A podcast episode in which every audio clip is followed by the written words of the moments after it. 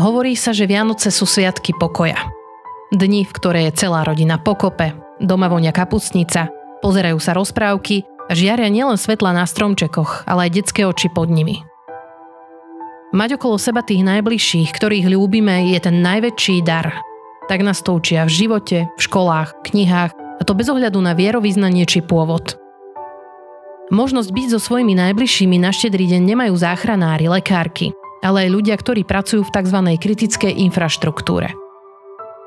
No bez svojich najbližších sú na Vianoce aj deti, ktoré boli rodičom odobraté, pretože ich týrali, zneužívali alebo zanedbávali.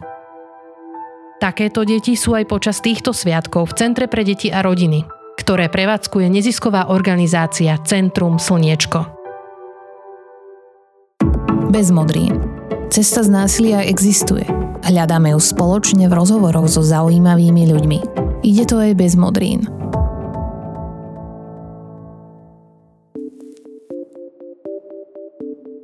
Kedy si sa tomu hovorilo krízové stredisko, krízové centrum alebo aj detský domov. Po novelizácii zákona tomu od roku 2019 hovoríme jednotne Centrum pre deti a rodiny. Ten názov môže evokovať kadečo, ale to, kde sa teraz nachádzame, je rodinný dom v menšej obci s veľkou záhradou a je tu viacero detí rôzneho veku. Od malých škôlkárov až po tínedžerov. A všetky tieto deti spája podobný osud. Z rôznych dôvodov museli byť svojim rodičom na nejaký čas odobraté, aby sa dostali do bezpečnejšieho a pre ich vývoj zdravšieho prostredia. Čo je ich najväčšou túžbou, a to je po celý rok, nielen na Vianoce, mať tú rodinu, ale takú rodinu, ktorá funguje. A, a to je možno aj v tejto práci to najnáročnejšie. Lebo toto je to, čo im nevieme dať. O tom, čo si najviac prajú pod stromček a aká atmosféra tu vládne nielen v decembri, sa budem rozprávať s vedúcou Centra pre deti a rodiny Denisou Vargovou. Ja som Martina Slováková a vy počúvate podcast Bez modrín. Vítajte. Ide to aj bez modrín. Na tele i na duši bezmodrín SK.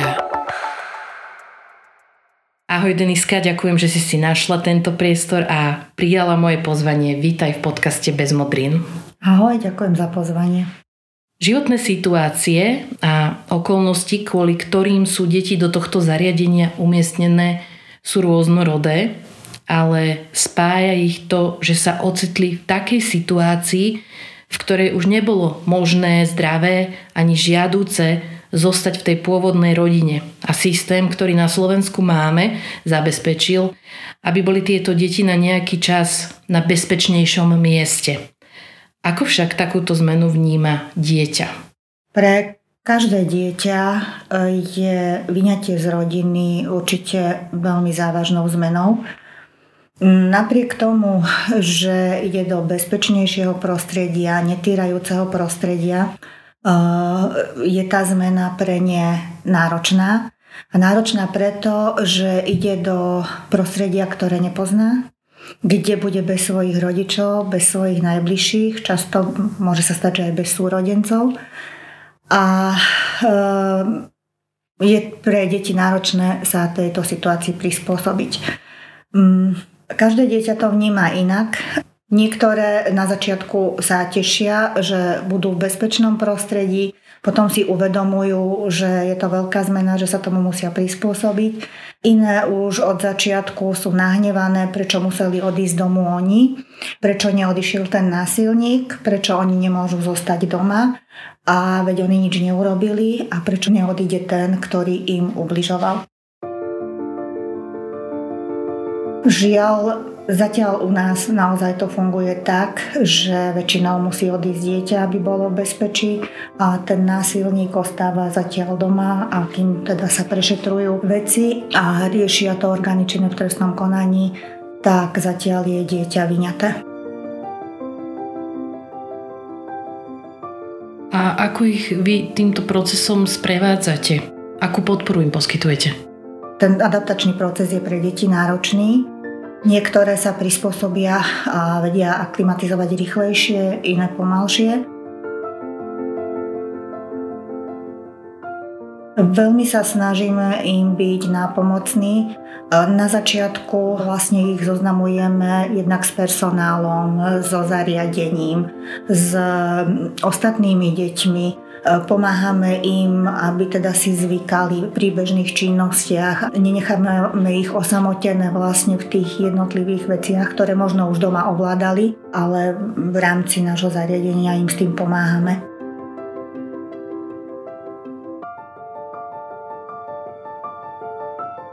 Takisto majú psychologickú podporu, rôzne aktivity takého e, druhu, aby sme ich aj zabavili niečo zábavné, niečo veselšie. Samozrejme sú aj deti, ktoré nemajú náladu na nejaké aktivity a prvé dni sú skôr um, také tichšie, utiahnutejšie, chcú svoj pokoj, kľud. Takže tu veľmi individuálne pristupujeme k tomu, že rešpektujeme, čo to dieťa chce a potrebuje, Takže dávame im najavo, že sme tu pre nich, že môžu sa prísť porozprávať, že môžu prísť za nami. Pokiaľ chcú, tak ich sprevádzame, takže sme s nimi na izbe, e, sme s nimi pri tých činnostiach. Ak o to nemajú záujem, že chcú byť same, tak im ten priestor teda poskytujeme. Takže vždy je to veľmi individuálne a je to podľa toho, čo ktoré to dieťa aktuálne potrebuje. Treba si zdôrazniť, že toto je pobytové zariadenie a deti sú tu umiestnené 24 hodín denne, 7 dní v týždni, e, teda so všetkým tým zabezpečením, napriek tomu, ako som v úvode povedala, že ten názov by mohol zvádzať k tomu, že či to je nejaké voľnočasové centrum alebo niečo podobné. Nie je to tak, proste to je pobytové zariadenie, v ktorom teda deti majú vytvorený priestor na kompletné prežitie toho dňa, týždňa, mesiaca so všetkým, čo k tomu patrí. Ale vy tu teda máte e, rôzne vekové skupiny, že sú tu naozaj malé deti, škôlkári, ale malé, máte tu aj školákov. Tak ako vyzerá taký bežný deň v Centre pre deti a rodiny? No, v podstate máme tu, áno, máme tu deti od 3 do 14 rokov. Uh, to je, že aktuálne alebo všeobecne? Všeobecne môžeme mať deti od 3 do 14 rokov a, a je to aj aktuálny stav. Uh-huh. Um, momentálne máme silnejšiu skupinu škôlkárov, a bežný deň je veľmi podobný tomu, ako funguje mm, deň v rodine. To znamená, keď začneme ráno, tak vlastne deti vstávajú, je tam ranná hygiena, e, upracujú si izby, zúbky si umýjú, raňajky, možno som pomotala poradie, ale v podstate presne tak, jak v rodine potom odchádzajú do školy, škôlkári do škôlky. Ak tu máme deti, ktoré ešte do škôlky nechodia, tak tie ostávajú tu, tak tie majú doobedňajšiu aktivitu a tí, čo odchádzajú do školy, do škôlky vlastne fungujú normálne v škole. Potom vlastne po škole, keď sa vrátia naspäť, tak e, podľa toho, v akom čase prídu, tak väčšinou to začína olovrantom. Potom je tam príprava do školy, nejaké voľnočasové aktivity, to tiež záleží od počasia, od toho, koľko je úloh, aké je zloženie detí, či sú menšie, väčšie, koľko sa s nimi treba pripravovať do školy. No a v rámci tých voľnočasových aktivít rôzne aj tvorivé veci, terapeutické činnosti, športové aktivity, niekedy vychádzky, ja neviem, bicyklovanie, kočovanie, rôzne, rôzne veci. Potom je večera, po večeri majú tzv. žetonovú komunitu. To je v podstate také, takéto vyhodnotenie dňa, komu sa čo v ten deň podarilo, nepodarilo, čo by, čo by chceli riešiť na ďalší deň, čomu by sa chceli venovať, aký program navrhujú aby sa teda mohli k tomu životu v centre vyjadriť.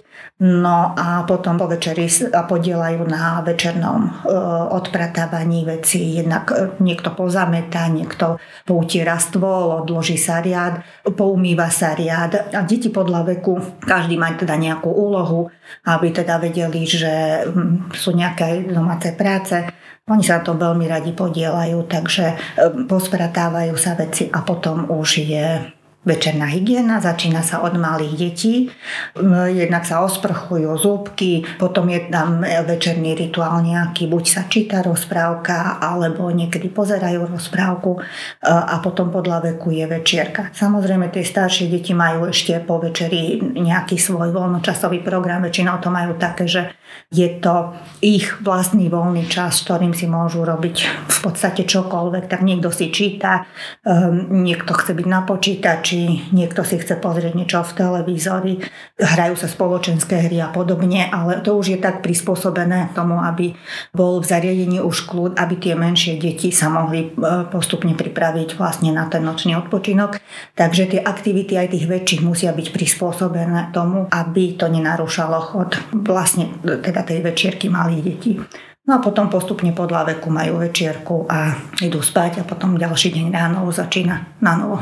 My toto možno teraz tak formálne odpočítavame, ale vy naozaj robíte maximum preto, aby to prostredie bolo veľmi príjemné, útulné a rodinné a mm, vy tu máte také rôzne nástenky, na ktorých napríklad sú napísané, kedy má ktoré dieťa sviatky. Aj, aj toto sú veci, ktoré spoločne oslavujete a pripravujete sa na to. A tým, že nahrávame podcast, tak my nemôžeme našim poslucháčom a poslucháčkam teraz ukázať, kde sa nachádzame, zároveň aj z hľadiska bezpečnosti tohto zariadenia. Ale asi by sme mohli povedať, že ako si to ľudia môžu predstaviť, že naozaj to rodinný dom, v ktorom tých detí nie je veľa. Sú tu v podstate každé dieťa alebo nejaká zostava detí, ktorú ste nejako nakombinovali, má nejakú vlastnú izbu, ktorá je zariadená, majú tam vlastný písací stôl, potom v podstate, tak ako si je povedala, je tu nejaká obývačka alebo spoločenská miestnosť, v ktorej či už môžu pozerať televíziu alebo tam prebiehajú rôzne tie spoločné aktivity, máte tu jedáleň, tak možno povedzme ešte aj k tomuto, že čo všetko vy robíte vedome s tým, aby tu naozaj bolo to prostredie pre deti čo najkomfortnejšie a čo najpríjemnejšie. Mm-hmm. No, tak, jak si popísala, e, je vlastne zariadenie alebo centrum, sa nachádza v rodinnom dome je to rodinný dom, ktorý teda naozaj má aj tu jedáleň, plus máme ešte bonus herničku, deti majú teda svoje izby. Snažíme sa, aby sa v tých izbách cítili dobre, takže môžu mať e, svoje osobné veci, nejaké obrázky, fotografie, kto čo teda chce. E, v rámci tvorivých vecí si deti zutulňujú svoje izby, takže si nakreslia e, alebo vyhotovia nejaké tie výrobky, ktoré potom môžu mať na izbách Niekedy vyrábajú z hliny v rámci nejakej arteterapie. Nedávno robili sviečky, ja neviem, rámiky na, na fotografie, ehm, do ktorých si môžu dať fotografie, ktoré, ktoré teda oni uznajú za vhodné. Niekedy si tam dávajú fotografie svojich príbuzných, niekedy kamarátov zo slniečka alebo spolužiakov zo školy. Takže veľmi sa snažíme, aby sa tu cítili dobre, takže im to prostredie sa snažíme zútulňovať, spolu s nimi samozrejme. A takisto aj ten program, aby mali taký, aby si každé dieťa našlo niečo, čo by ho bavilo. Takisto máme dvor a veľkú záhradu, kde sú nejaké prvky pre deti, e, také hracie, trampolín a podobné veci. Ale veľa s nimi chodíme aj von a ako bežne teda v rodinách to funguje, takže chodíme na ihrisko, do lesa, vychádzky.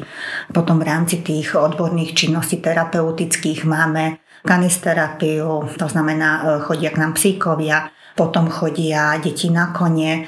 No a v rámci takých tých voľnočasových, tak e, teraz napríklad sa chystajú na plaváreň a máme naplánované korčulovanie. Tam e, sme riešili, že nejakú permanentku, aby deti mohli pravidelne teraz v zimnom období chodiť na lad. No, toto je teraz také aktuálne a no, teda rôzne činnosti iné. Ide to aj bez modrín. Na tele i na duši bezmodrín SK. S čím sem dieťa prichádza? Aby si to človek nepredstavoval, že teraz dieťa sa sem nasťahuje na nejaký čas uh-huh. a mhm. presťahuje si sem celú izbu. Tak aká je e, tá realita? S čím uh-huh. sem prichádzajú deti? No väčšinou sem deti prichádzajú s nejakou malou taštičkou, s igelitkou. Niekedy majú so sebou svoju školskú tašku, Mnohokrát ani to nie, že prídu, ak, ak prišli priamo zo školy, tak majú tú školskú tašku, ale mnohokrát nemajú ani školskú tašku. V podstate prídu k nám bez veci, bez svojich obľúbených hračiek, bez svojho obľúbeného oblečenia. Málo kedy sa stáva, že im z domu niečo takéto pribalia. A preto, keď teda k nám dieťa príde, tak na privítanie si napríklad môže vybrať plišovú hračku, ktorú si môže potom zobrať do postele, alebo sa s tým túkať. To má na privítanie každé dieťa túto možnosť a postupne ich vlastne vybavujeme všetkými vecami, ktoré potrebujú. To znamená od oblečenia cez školské potreby, cez obu, Vlastne toto všetko musíme zabezpečiť a v podstate toto musí prebehnúť veľmi rýchlo, pretože keď dieťa má na sebe len to, čo malo na sebe, tak na druhý deň by si už nemalo čo obliec, prípadne už e, do postele si nemá aké pyžamko obliecť. Takže väčšinou máme nejaké veci, ktoré máme vlastne kvázi takže na sklade ktoré vieme deťom poskytnúť a potom postupne sa im dokúpia veci podľa veľkosti a presne podľa potrieb. Ale núdzovo tu vždy niečo máme, čo vieme deťom poskytnúť. No a postupne potom dostanú školskú tašku, vlastne všetko to, čo, to, čo potrebujú. Toto je naozaj taká ťažká predstava pre nás alebo pre ľudí, ktorí sa v takejto životnej situácii neocitli, že naozaj nemám pri sebe absolútne nič, na čo som zvyknutá. Na druhú stranu možno tie deti prídu z prostredia, ktoré nebolo dostatočne podnetné, ale to je asi na inú tému. A, ale predstavujem si, že teraz si povedala, že ste nejako pripravení, ale vy tu máte teda deti v rozmedzi od 3 do 14 rokov a teda vybaviť e, oblečenie, vybavenie pre tú, ktorú vekovú kategóriu, to sú obrovské rozdiely, už len keď si predstavím napríklad prezovky. Ako sa na toto vy logisticky pripravujete? No, a akože skoro z každej veľkosti máme na sklade chlapčenské veci, dievčenské veci. Väčšinou sú to veci, ktoré nám niekto daroval, lebo však nemali by sme z čoho predkúpiť nejaké veci, ako sú to veci, ktoré sú darované.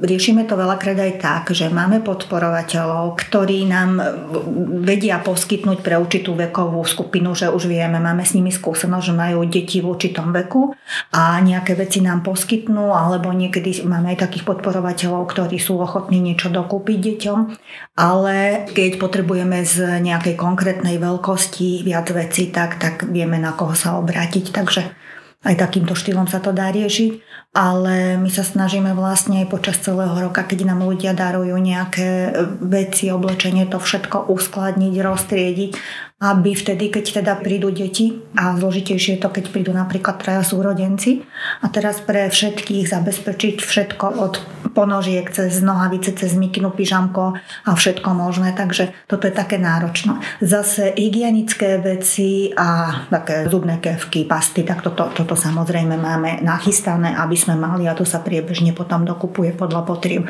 ale vždy máme nachystané, aby sme vedeli byť na toto pripravené.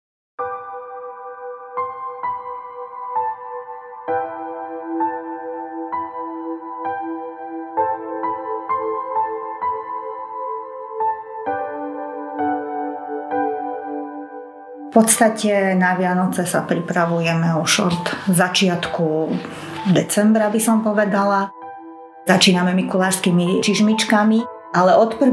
decembra teda deti majú adventný kalendár, ktorý naše tety vychovávateľky vyrobili a potom deti postupne ozdobujú zariadenie spolu s vychovávateľmi.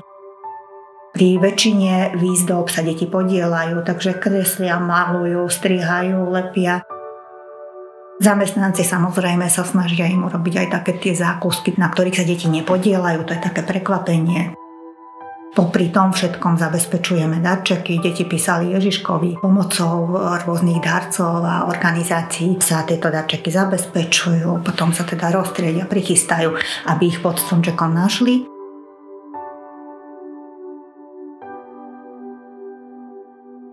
No a samotný ten štedrý deň sa snažíme teda, aby bol taký doslova vianočný, pokojný, kľudný. To znamená, že si deti pozerajú do obeda aj rozprávky, ten deň je taký kľudnejší. U nás zvykne byť čošovicová polievka, lebo kapusnicu mávajú na Silvestra potom. Majú tradične rybu a šalát, oplátky, med a proste toto všetko majú tiež.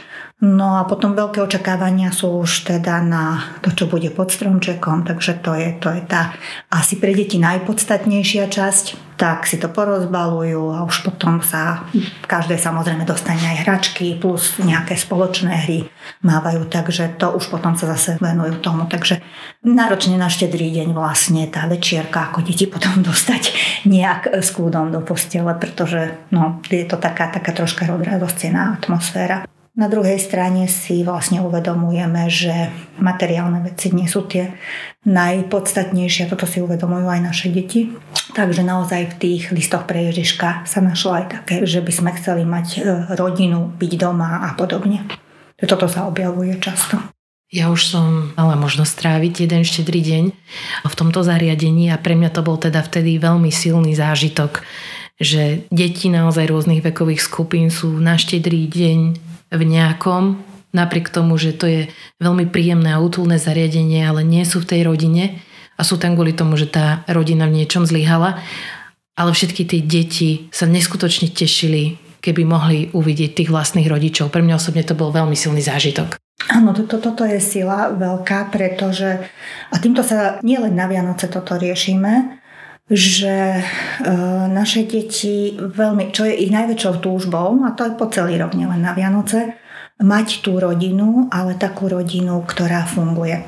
A toto mi nedávno povedala jedna naša dievčina, má 13 rokov, a ona mi povedala, že ona o ničom inom nesníva len o tom, aby jej rodina bola úplne normálna a aby ona mohla byť taká istá tínedžerka ako ostatné deti, aby mohla e, byť s rodičmi a, a mať tie svoje, ona nepovedala detské, ale tínedžerské aktivity. A, a toto je možno za všetky deti, že, že oni to riešia. Riešia to nielen na Vianoce, riešia to po celý rok. A to je možno aj v tejto práci to najnáročnejšie. No toto je to, čo im nevieme dať.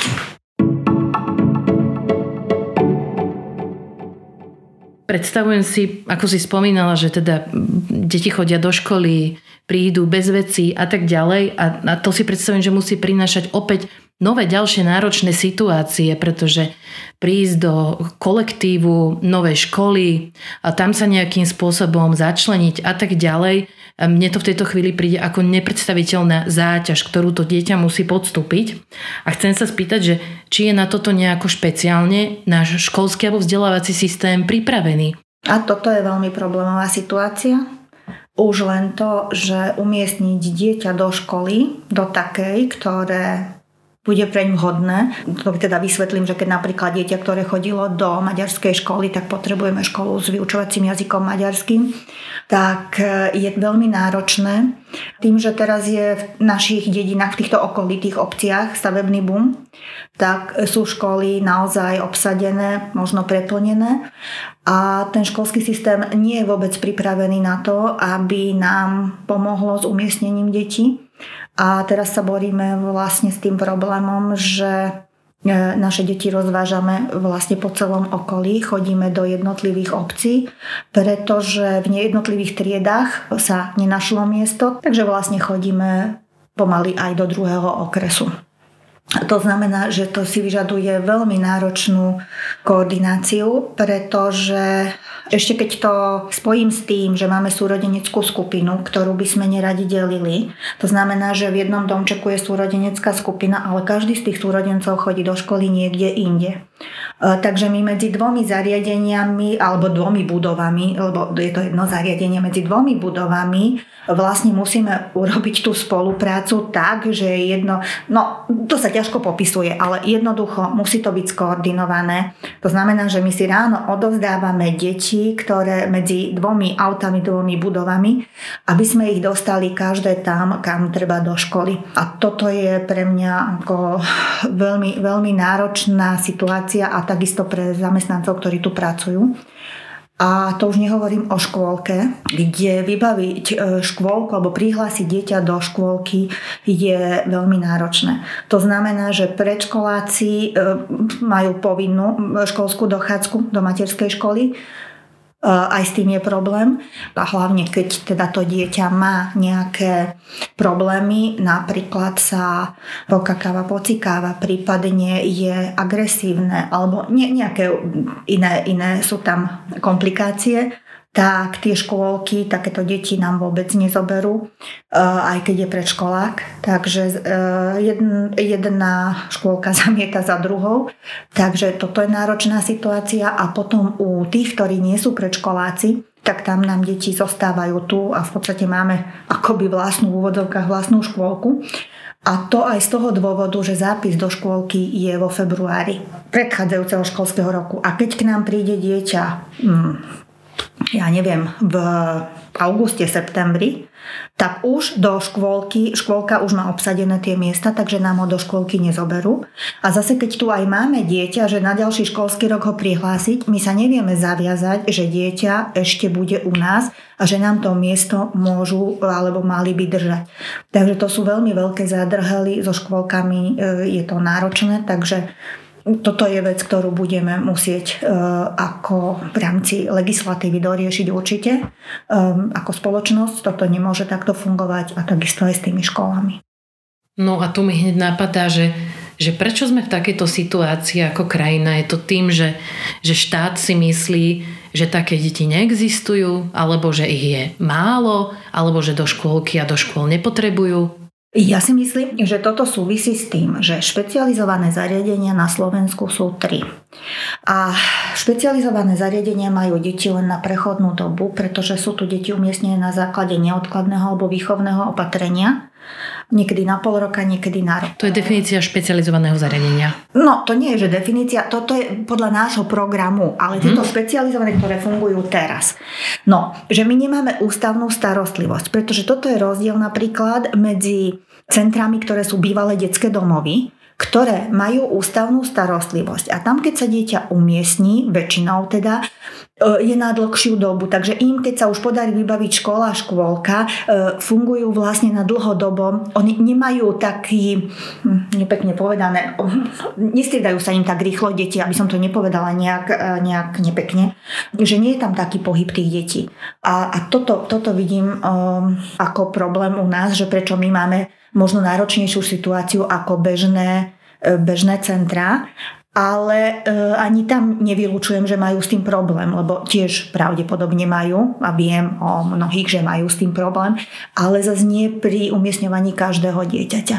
Lebo tam už keď sa umiestní dieťa v škôlkarského veku, a napríklad dneska by prijali také dieťa, vo februári pôjdu na zápis a dieťa majú zapísané do, školy, e, do škôlky. Ale u nás, keď sa dneska umiestni dieťa a my keby sme aj vo februári pôjdeme na zápis, týka sa to toho ďalšieho školského roka, kedy my nevieme, či tu to dieťa bude a pravdepodobne, e, skôr je pravdepodobné, že tu už nebude. Dobre, čiže aby sme to len ešte raz možno trošku vysvetlili a všetci sa v tom zorientovali, Zariadenia, do ktorých sú umiestňované deti vyňaté z rodín, dnes voláme všetky Centrum pre deti Aha. a rodiny. Ale nie každé je rovnaké. Niektoré boli tie, ktorým sa v minulosti hovorilo detský domov. To sú tie, ktoré poskytujú ústavnú starostlivosť. Aj ústavnú. E, oni môžu mať aj výchovné opatrenia, aj neodkladné, ale majú aj ústavnú starostlivosť. Áno. A potom ste tu vy, ako špecializované zariadenie, Centrum pre deti a rodiny. A teda, čo znamená to špecializované? Ja som sa dočítala, že na Slovensku máme iba tri takéto špecializované zariadenia. Áno, a e, takto tri špecializované zariadenia, ktoré sa špecializujú na pomoc deťom, ktoré boli týrané alebo sexuálne zneužívané. E, potom okrem toho máme po Slovensku aj zariadenia, ktoré sa špecializujú na pomoc, na, ale to je zase už podľa iného paragrafu, ktoré sa špecializujú na pomoc deťom s poruchami správania, deťom e, so zdravotným znevýhodnením. Akože e, existujú aj také, ale tie zase majú aj ústavnú starostlivosť. Ale čo sa týka konkrétne e, týraných a sexuálne zneužívaných detí, tak toto sú len tri špecializované zariadenia. A teraz sa nachádzame v jednom z nich. V jednom z nich, tak. No to asi nie je veľká kapacita dokopy. To máme na Slovensku tak málo detí, ktoré sú týrané a sexuálne zneužívané? No, um, no kapacita nie je veľká a a ešte máme aj voľné miesta napríklad aj v súčasnosti. A vôbec to nie je o tom, že my máme málo týraných a sexuálne zneužívaných detí, ale je to o tom, že tie deti sú umiestnené do bežných zariadení, do bežných detských domov Niekedy z toho dôvodu, že až postupne vysvitne, že sú obeťami, že boli obeťami teda týrania alebo sexuálneho zneužívania a niekedy je to o tom, že eh, sa nie celkom správne, respektíve nesprávne sa posúdi ich situácia a deti sú umiestnené v bežnom eh, centre. Toto možno tiež skúsme pre lajkov vysvetliť, že ak je dieťa, ktoré bolo naozaj týrané alebo sexuálne zneužívané, a nie je umiestnené do toho špecializovaného zariadenia, lebo možno sa niečo v procese udialo alebo nejaká diagnostika prebehla zle. V čomu tým ubližujeme alebo v čomu zhoršujeme ten jeho život? No, e, v tom, že na jednej strane niekde je vyňaté z tej rodiny, že je už v bezpečnom prostredí. To je, to je fakt. E, na druhej strane, deti, ktoré boli obeťou násilia, tak e, väčšinou sa to nejak na odrazí na ich správaní, prežívaní. Majú, môžu mať rôzne prejavy a príznaky, ktoré tomuto nasvedčujú. A tým, že oni sú umiestnené v bežnom zariadení, kde sa nepracuje konkrétne s tými problémami, tak ehm, v podstate sa tým deťom nepomôže z tohto hľadiska. Tam sa potom prehlbujú tie prejavy agresivity, prejavy také toho problémového správania po niekoľkých rokoch sa môže stať, e, aj sa to stáva, že vlastne to bežné centrum nezvláda tú situáciu a vtedy potom hľadajú možnosti, kde premiesniť tieto deti. Lenže po troch, štyroch rokoch už my nevieme poskytnúť tú krízovú intervenciu, ktorú v tom akutnom stave, kedy bolo odhalené to násilie páchané na dieťati, kedy vieme e, veľmi aktívne pomáhať, tak my už po tých troch rokoch, kde už je to skôr naozaj o poruchách správania u dieťaťa alebo o závažných psychiatrických diagnózach, ktoré sa medzi tým spustili, tam už nevieme my týmto deťom pomôcť, pretože zobrať deti alebo spojiť deti, ktoré sú v tej krízovej intervencii, kde sa teraz odhalilo, násilia sú u nás a k ním prijať potom dieťa, kde pred pár rokmi sa niečo udialo a to dieťa už naozaj sa agresívne správa, šikanuje iné deti alebo rôzne iné problémy má, tak nie je to šťastné riešenie a jednoducho nie je to možné spojiť takéto deti dokopy lebo by sme nevedeli zabezpečiť to bezpečné prostredie pre tie deti, ktoré sú presne u nás. A potom naozaj mnohokrát tie deti končia v diagnostických zariadeniach, v reedukačných zariadeniach a pritom to sú deti, ktorým sa malo pomôcť inak. Mala sa im poskytnúť krízová intervencia primeraná vlastne tej situácii alebo tomu, čo si zažili. A tuto sú vlastne tie nesprávne riešenia, ktoré si ale to dieťa potom berie so sebou do vienka do budúcnosti. Počúvate bez modrín. Tieto deti zranili alebo zradili ich najbližšie osoby. A je asi dôležité povedať, že to vôbec neznamená, že sú to vždy rodičia. To sú aj náhradní rodičia, pestúnske rodiny. Mm-hmm. Sú to starí rodičia, ujo, teta, babka, detko, ktorí ich týrali alebo zanedbávali alebo sexuálne zneužívali. A dokážu takto traumatizované deti dôverovať dospelákom? No, aj toto je rôzne. Niekedy je náročné získať si dôveru dieťaťa a veľakrát dostaneme takú odpoveď, že a prečo by som vám mala veriť, keď moja mama ma oklamala, keď moja mama to dovolila a pre vás je to len práca. Toto je náročné deťom vysvetliť, že napriek tomu, že nie sú naše vlastné, že nám na nich záleží a že chceme ich dobro. A niekedy naozaj právom pochybujú o tom, že prečo by ten cudzí človek, lebo nemajú tú skúsenosť, že by mohli niekomu dôverovať a o to je to pre ne náročnejšie, že ako začať dôverovať niekomu cudziemu. Toto všetko, čo tu hovoríš, je jednak obrovská dávka ľudskej energie a toho, že človeku na tom naozaj musí záležať, že to nie je práca, ktorá keď skončí, tak zavriem dvere a prepnem sa do niečoho iného. Ale na druhú stranu to znie ako niečo, nielenže obrovská logistická výzva, ale niečo veľmi finančne nákladné. A dotkneme sa aj toho, že ako sú takéto zariadenia na Slovensku financované. Ja dokážem sa vcítiť do také myšlienky, že spoločenský záujem by mohol byť taký, že robme všetko preto, aby takéto zariadenia vôbec neboli potrebné, ale v takomto svete my nežijeme a takéto veci sa dejú a takéto miesta potrebujeme, ale viem, že teda aj v tom financovaní to nie je také jednoduché a nie vždy máte tú istotu toho, že v akej podobe ste schopní zabezpečiť ďalší rok fungovania. No, gro financií v podstate poskytne štát na základe toho, že objednáva nejaké miesta. Je tu niekoľko takých zadrhelov alebo problémových situácií.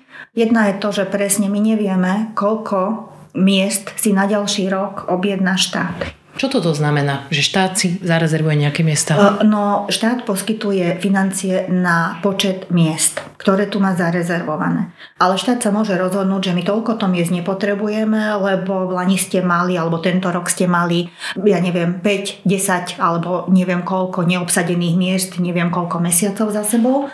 Takže my sa teraz, ako štát sa môže rozhodnúť, že objedná, ja neviem, o dve miesta menej, o tri miesta menej. To znamená ale, že my dostaneme o sumu na tie miesta menej, ale zariadenia ako také, ako budovy, prevádzkovať je potrebné. To znamená, kúrenie musí ísť takisto, či tu máme 5 detí alebo 10 detí. Personál musíme mať zabezpečený, či tu máme 5 alebo 10 detí, lebo keďže my máme tých 20 miest v ponuke, tak a, a ten personál je prijatý, no nepríjmame každý rok iný počet personálu, lebo zacvičiť vlastne tých ľudí a vyškoliť a aby naozaj mali tú prax a skúsenosti a rozumeli tej problematike je veľmi náročné.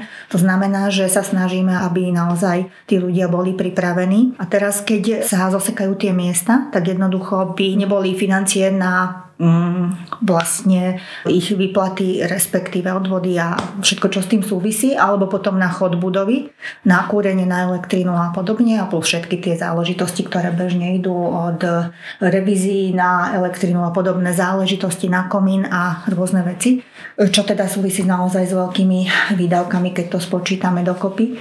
Takže toto je jedna taká vec. A ďalšia vec je ešte, že vlastne my prvé financie dostávame, e, uzavie sa kalendárny rok a kým sa podpíše zmluva na ďalší rok, tak my vlastne prvé financie v tých najideálnejších e, situáciách dostávame až koncom februára na účet. Lenže my tu deti reálne máme vlastne kontinuálne. Oni nejdú preč na konci roka za to, že skončil kalendárny rok, sú tu. To znamená, že my musíme mať nejaké financie z iných zdrojov na preklenutie tejto situácie, aby sme vedeli zabezpečiť jednak energie, chod zariadenia, cestu do školy, školské veci, stravu pre deti, e, všetky poplatky súvisiace so školou, keď treba za, za lieky, za, proste všetko toto musíme mať zabezpečené. Napriek tomu, že prvé financie nám prídu vlastne na účet až voľa kedy koncom februára. A takisto je to aj vlastne s platmi zamestnancov, že, že tam v minulosti sa nám teda stávalo opakovanie, že, že e, tam bol problém, ako to vyfinancovať. V súčasnosti to máme teda niekoľkých podporovateľov, ktorí sa nám teda snažia pomáhať a 2% teda využívame. A plus sme zapojení do rôznych projektov, respektíve stále hľadáme rôzne výzvy, aby sme to vedeli vykryť napríklad také tie odborné veci, ako je arteterapia, ako je zabezpečenie kanisterapie, hypoterapia, muzikoterapie, tak toto všetko vlastne riešime prostredníctvom rôznych projektov. Takisto, keď chceme zveladiť na dvore a v záhrade nejaké prvky hracie, alebo hm, chceme nejaké výlety pre deti, alebo niečo navyše nadštandardné, také, čo je spojené s väčšími finančnými nákladmi, tak to sa zapájame do rôznych víziev, grantov, projektov a to je, to je zase robota navyše pre zamestnancov, pre, pre všetkých, takže to musí byť veľmi dobre zohraté, aby sme, aby sme vedeli tie financie zabezpečiť, lebo, lebo vlastne to, čo dostaneme od štátu, by na, toto, na, na tieto veci by nebolo. Toto ešte možno, aby sme dovysvetlili pre tých a pre tie, ktoré nemáte skúsenosť s písaním projektov.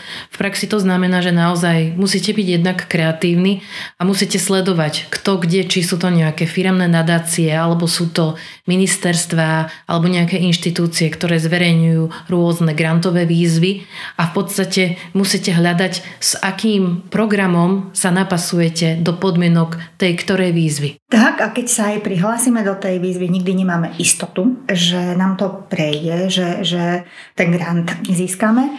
A niekedy neviem, že či na tento, alebo na budúci rok budeme mať zabezpečenú napríklad kanisterapiu a podobne. Takže je to, je to veľmi náročné. A hlavne aj pre tých ľudí, ktorí sa musia presne od tej svojej odbornej práce, či už je to výchova, alebo sociálni pracovníci, alebo aj psychológovia, lebo my nemáme na to človeka, ktorý by za nás tie projekty urobil. Takže to musíme, musíme robiť vlastne len my. Ktorý každý má svoje iné povinnosti bežné, ktoré sa týkajú výchovy detí, zariadenia a, a podobne, ale toto je bonus k tomu. Už sme spomenuli, že toto zariadenie má 24-hodinovú starostlivosť a to znamená, že je tu non-stop prítomný profesionálny personál. Ale väčšina z vás má aj vlastné rodiny, aj deti. Ako sa staráte vy o svoje vlastné duševné zdravie? Dá sa to nejakým spôsobom pustiť z hlavy a nechať tú prácu a tieto problémy pred dverami vlastnej domácnosti? No, ja môžem povedať za seba, možno moje kolegyne by inak odpovedali. Veľmi sa snažím nechávať pracovné veci v práci, ale samozrejme, že to nejde vždy. A niekedy sa doma pristihnem pri tom, že rozmýšľam nad situáciou nejakého dieťaťa, nad tým, že ako to budeme na druhý deň riešiť, alebo čo by sme mohli ako inak urobiť. Myslím si, že každý z nás sa snaží nechávať tie veci v práci, ale no, nejde to.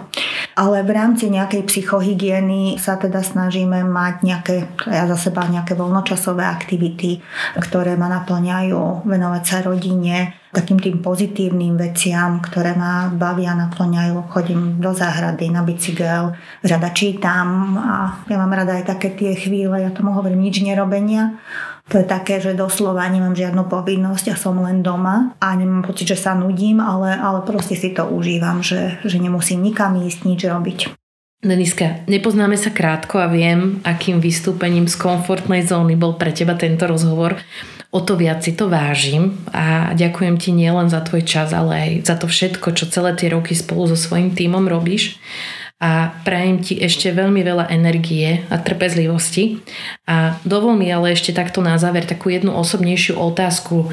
Dotkli sme sa viacerých rovín toho, prečo je takáto práca náročná, respektíve čo je na ne také náročné a, a na takej tej úplne ľudskej úrovni tej človečiny vyčerpávajúce.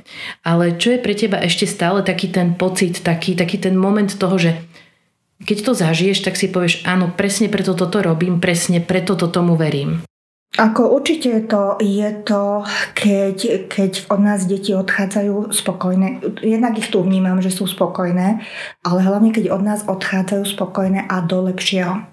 A do lepšieho v tom zmysle, že buď teda do svojej rodiny, do širšej rodiny, alebo aj keď k niekomu cudziemu, ale niekde sa tešia.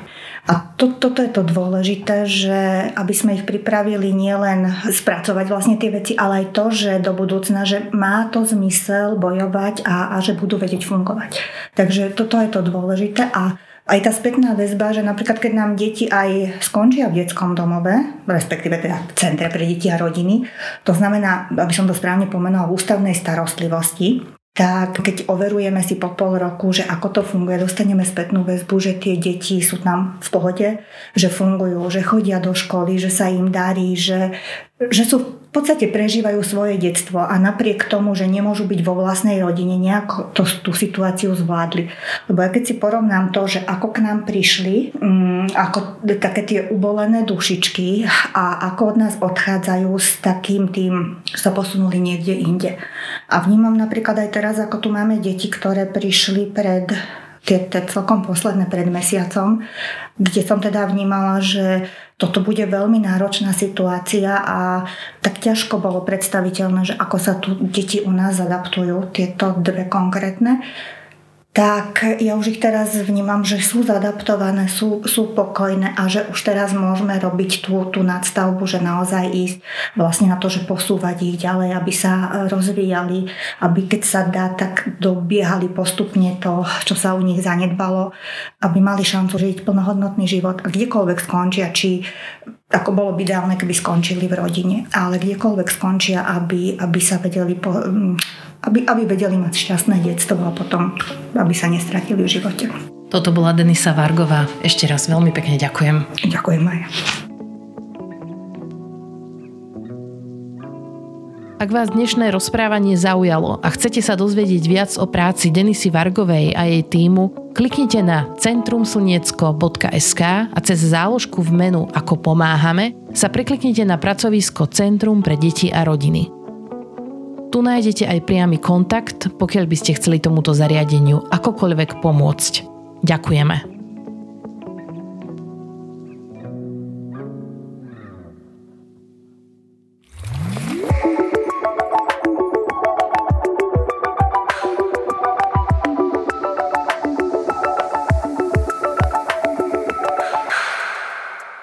Tento projekt je realizovaný s finančnou podporou Ministerstva spravodlivosti Slovenskej republiky v rámci dotačného programu na presadzovanie, podporu a ochranu ľudských práv a slobôd a na predchádzanie všetkým formám diskriminácie, rasizmu, xenofóbie, antisemitizmu a ostatným prejavom intolerancie.